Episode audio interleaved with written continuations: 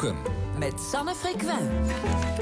Ja, de, de bumper zegt het al. Sanne Frequentie hier met boeken. En we gaan van bonen naar stenen, geloof ik. Ja, ja, we gaan beginnen met het boek met de ontzettende suffe titel... Lapidarium, het geheime leven van stenen. En ik kan me voorstellen dat u misschien net als voor de boon... niet direct warm loopt voor dit boek... En ik moet zeggen, de reden dat ik het boek uitkoos was omdat het een hele mooie kleurige gouden koffer heeft. Het is prachtig vormgegeven. Maar ook de inhoud is geweldig. Want die stenen die zijn lang niet zo saai of suf als je eigenlijk zou, uh, zou verwachten. Maar wat is de opzet van het boek? Het is geschreven door, uh, door Hattie Judah. En wat zij eigenlijk doet, is zij vertelt een wereldgeschiedenis... of een geschiedenis zou je kunnen zeggen... aan de hand van, uh, van stenen. Wat een fantastisch idee. Heel origineel, heel origineel. het zijn er geen twaalf, het zijn er een stuk meer... want er zijn nou eenmaal meer soorten, soorten steen. Nee, ze deelt dat op in verschillende thema's stenen en macht, stenen en verhalen, maar bijvoorbeeld ook stenen en technologie. En van TikTok tot de oude Grieken, iedereen passeert hier de revue. ik heb natuurlijk wat mooie voorbeelden. Ze heeft bijvoorbeeld een, een stuk over levende steen. En daar komen bijvoorbeeld stenen die in mensen groeien aan bod. De zogenaamde calculi. Daar gaat het om galstenen die we allemaal kennen. Maar bijvoorbeeld ook rhinolieten, stenen die in je neus groeien. Sorry mensen op de vroege ochtend. Speekselstenen. Um, dus een beetje, beetje viezig. Maar ook de stenen die de grootte der aarde hebben betoverd. Dus we hebben bijvoorbeeld een prachtig verhaal over uh, robijnen. Dat gaat over het schip de Girona. Dat in de 16e eeuw met een Spaanse armada op weg was om Engeland te veroveren. Dat liep helemaal mis. Hè. Dat schip dat liep met 1300 opvarenden op de klippen en dat zonk. En ruim 400 jaar later vonden duikers in dat schip een met Romeinen bezette salamander. En je zou denken, wat doet een, een hanger met een salamander op een oorlogsschip? Nou ja, die Spanjaarden die waren natuurlijk nogal overtuigd van zichzelf. Dus die dachten, als we daar door Londen binnen marcheren... moeten we er wel een beetje goed uitzien. Oh. Nou, en die, die salamander, er zit natuurlijk een veel groter verhaal uh, zit daarachter. Hè, want dat, dat, dat sieraad, dat ziet zij als kenmerk van de Spaanse rijkdom. Hè. Dat goud is afkomstig van Zuid- en Midden-Amerika. Die salamander heeft de vorm van een axolotl. Een beest wat in uh, uh, Midden-Amerika werd... in Mexico werd aanbeden. En die robijnen kwamen uit Myanmar. En dan zie je ineens dat hele wereldrijk zich ontspannen aan de hand van een, uh, van een robijn. Een verhaal waar ik nog even bij stil wil staan... is een verhaal over een onogelijke grijze steen... met de naam Blauwe Lias... En um, uh, ik las op die, uh, over die steen toen ik vorige week in Engeland was, in het dorpje Lyme Regis. En als je daar wel eens bent geweest, zal je herkennen dat daar over het strand allerlei mensen met hamers en veiligheidsbrillen rondlopen. Want je kan daar fossielen vinden. Je, je gaat op zoek naar die specifieke steen. En als je dan de goede hebt, dan in één op de drie stenen zit dan een ammonietje of een stukje van een dino. Of... Maar wat daar eigenlijk nog veel meer hangt op dat strand, is de belofte van iets groters. Want er worden daar namelijk volledige dino-skeletten opgegraven in die steen. En zij vertelt, hè, Hetty Judah, aan de hand van die blauwe lias... het verhaal van, uh, van Mary Anning, die in 1799 werd geboren... en de dochter was van een schrijnwerker. Een man die een beetje bijverdiende met het zoeken van fossielen... die hij verkocht. En die Mary Anning die gaat zich helemaal toeleggen op het vinden van fossielen. Dus die vindt, als ze 12 jaar is, een volledige ichthyosaurus... Nou, mijn kinderen zagen het helemaal flitsen. Hè? Die dachten, het gaat een helemaal goed komen. Ja, dat is zo'n hele grote, ja, soort uh, super enge haai met een lange, met een lange neus. Uh, kruising tussen een haai en een krokodil. Um, uh, sorry voor de mensen die hier verstand van hebben, want ik weet dat dat niet waar is. Maar zo ziet hij er wel uit. En, um, en dat, dat, dat, dat verhaal is een prachtig verhaal van een vrouw die echt een ontzettende bijdrage heeft geleverd aan de wetenschap... maar die daar nooit erkenning voor heeft gekregen. Want ze was een alleenstaande, ongetrouwde vrouw. Dus alle wetenschappers, mannelijke wetenschappers... kwamen naar haar toe om te vragen over die steen. En die gebruikten haar resultaten, maar ze is zelf nooit bijvoorbeeld lid geworden van mm. hè, de Royal Geological Society, ja. want dat mocht niet. Maar het Prachtig. klinkt wel alsof het, ik bedoel, het zijn mooie verhalen, het klinkt wel alsof het alle kanten op gaat. Dus ik bedoel, van ja. de kiezelsteen voor de deur tot de, wat zei je, de galsteen. De galsteen en inderdaad. Dus dit is uh, gewoon een manier om mooie verhalen bij elkaar nou, te brengen? Je moet je voorstellen, een lapidarium is dus een stenenverzameling. En dat is ook wat dit boek is. Het is een verzameling van stenen.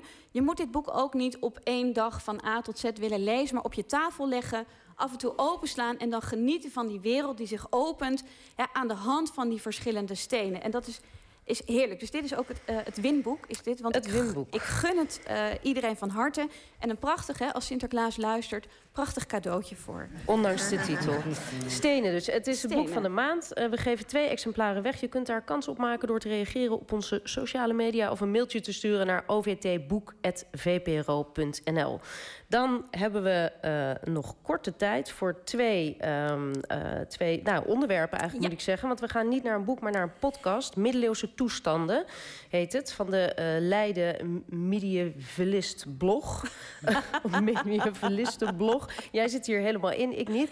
Um, ik begrijp dat je één specifieke aflevering wilt tippen. Ja, zeker. Nou, die hele podcast is heel leuk. Die heet inderdaad Middeleeuwse toestanden. En daar proberen ze feiten en fabels uit de middeleeuwen te scheiden.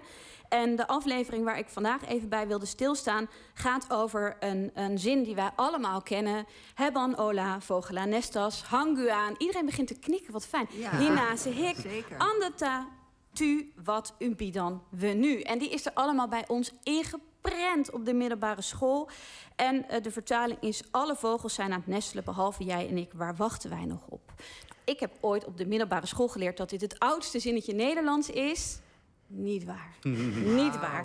Het is het eerste literaire zinnetje Nederlands. We hebben heel veel meer oude teksten.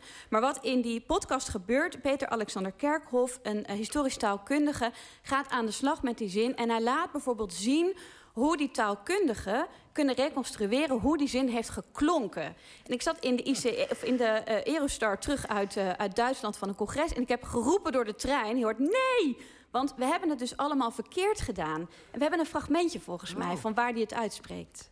Dus als je Hebban Olle Vogela op de gereconstrueerde wijze wil uitspreken... dan zou het zoiets zijn als... Uh, Hebban alla Vogela Nesta Agunan Hinese Ik Andathu Wat Umbidan Wenu. Het is toch ietsje anders dan zoals het meestal wordt voorgelezen. Want dan de meeste mensen zijn natuurlijk gewend om dingen voor te lezen alsof het modern Nederlands is. Dus jij was geschokt? Ja, ik, dacht, ik voelde alsof ik in een, tijd, in, een, in een tijdscapsule was gestopt. Ik vond het fantastisch dat je hè, iets wat 900 jaar geleden geklonken heeft... weer kunt reconstrueren. En als je wil weten hoe dat werkt, dan moet je even naar die podcast luisteren. Hij is te vinden in de, alle podcast-apps. Uh, uh, er zijn nog heel veel meer mooie uh, afleveringen. Echt mooi werk van mijn collega's uit Leiden. Middeleeuwse toestanden heet hij. Goed. En als laatste een boek van The Fake History Hunter... Uh, moet je eerst even uitleggen wie dat is? Ja, de Fake History Hunter is uh, Jo Hedwig Thewissen. En de mensen die actief zijn op, ik noem het maar even Twitter, kennen haar. Want ze is daar actief als de Fake History Hunter. En ze is daar onvermoeibaar op zoek naar valse geschiedenis. En dat gaat van foto's die, uh, die niet kloppen of waar iets verkeerds over wordt gezegd. Of van die, van die verhalen die iedereen wel kent, maar die helemaal niet, niet waar zijn. En ze heeft nu een boek geschreven waarin 101 valse feiten, ze zegt zelf 101 dingen die nooit gebeurd zijn, door haar worden, uh, worden weerlegd. En ik heb een mooi voorbeeldje, namelijk over de mythe dat middeleeuwers bier dronken omdat het water te slecht was om te drinken. En ook hier, ja, ja, klopt, klopt. Is niet waar. Is niet waar. En ze, ze legt dat op een, op een, ja, vind ik zelf, hilarische manier uit. Hè. Ze is nogal direct. Ze zegt, ja, die middeleeuwers zijn natuurlijk niet dom. Die snappen dat als je een sloot hebt waar een dood dier in, in ligt, dat je dat niet moet drinken. Dus ze gaan niet bier brouwen, maar ze zorgen dat die sloot schoon blijft. Dus er zijn allerlei bepalingen waarin bijvoorbeeld vee niet in de buurt van een waterput mag uh, grazen, waarin leerlooierijen boetes krijgen als ze het water vervuilen. En dat bier, dat is dus helemaal niet iets uh, wat men dronk omdat men dacht we kunnen dat water niet drinken, maar ze vonden dat voedzaam. Hè. Een vloeibare boterham, zeggen mijn studenten. nou, zo dachten ze er in de middeleeuwen ook over. Um, het leuke aan dit boek is dat het je met andere ogen naar bekende geschiedenis laat kijken. En ze zegt zelf ook, ga zelf ook op zoek. Hè. Wees zelf ook kritisch. En dat kunnen we natuurlijk alleen maar toejuichen. En zit er tot slot nog een groter pleidooi in tegen geschiedenismisbruik? Of is het meer een, um, een, een bloemlezing van uh, verschillende voorbeelden? Nou, het aardige is dat het een bloemlezing is, maar dat je op de achtergrond wel haar pleidooi uh, snapt. Want het is niet onschuldig, deze feitjes. Hè? En we moeten scherp zijn op uh, fake history. En uh, daarom ook dit boek echt een dikke vette aanrader. Goed, Sanneke Verkwen, hartelijk dank. Dit was het eerste uur van OVT vanuit de Brakke Grond in Amsterdam. Het tweede uur is straks volledig gewijd aan de uitreiking van de Libris Geschiedenisprijs. Wie is door de jury verkozen tot de winnaar van 2023? We horen het zo.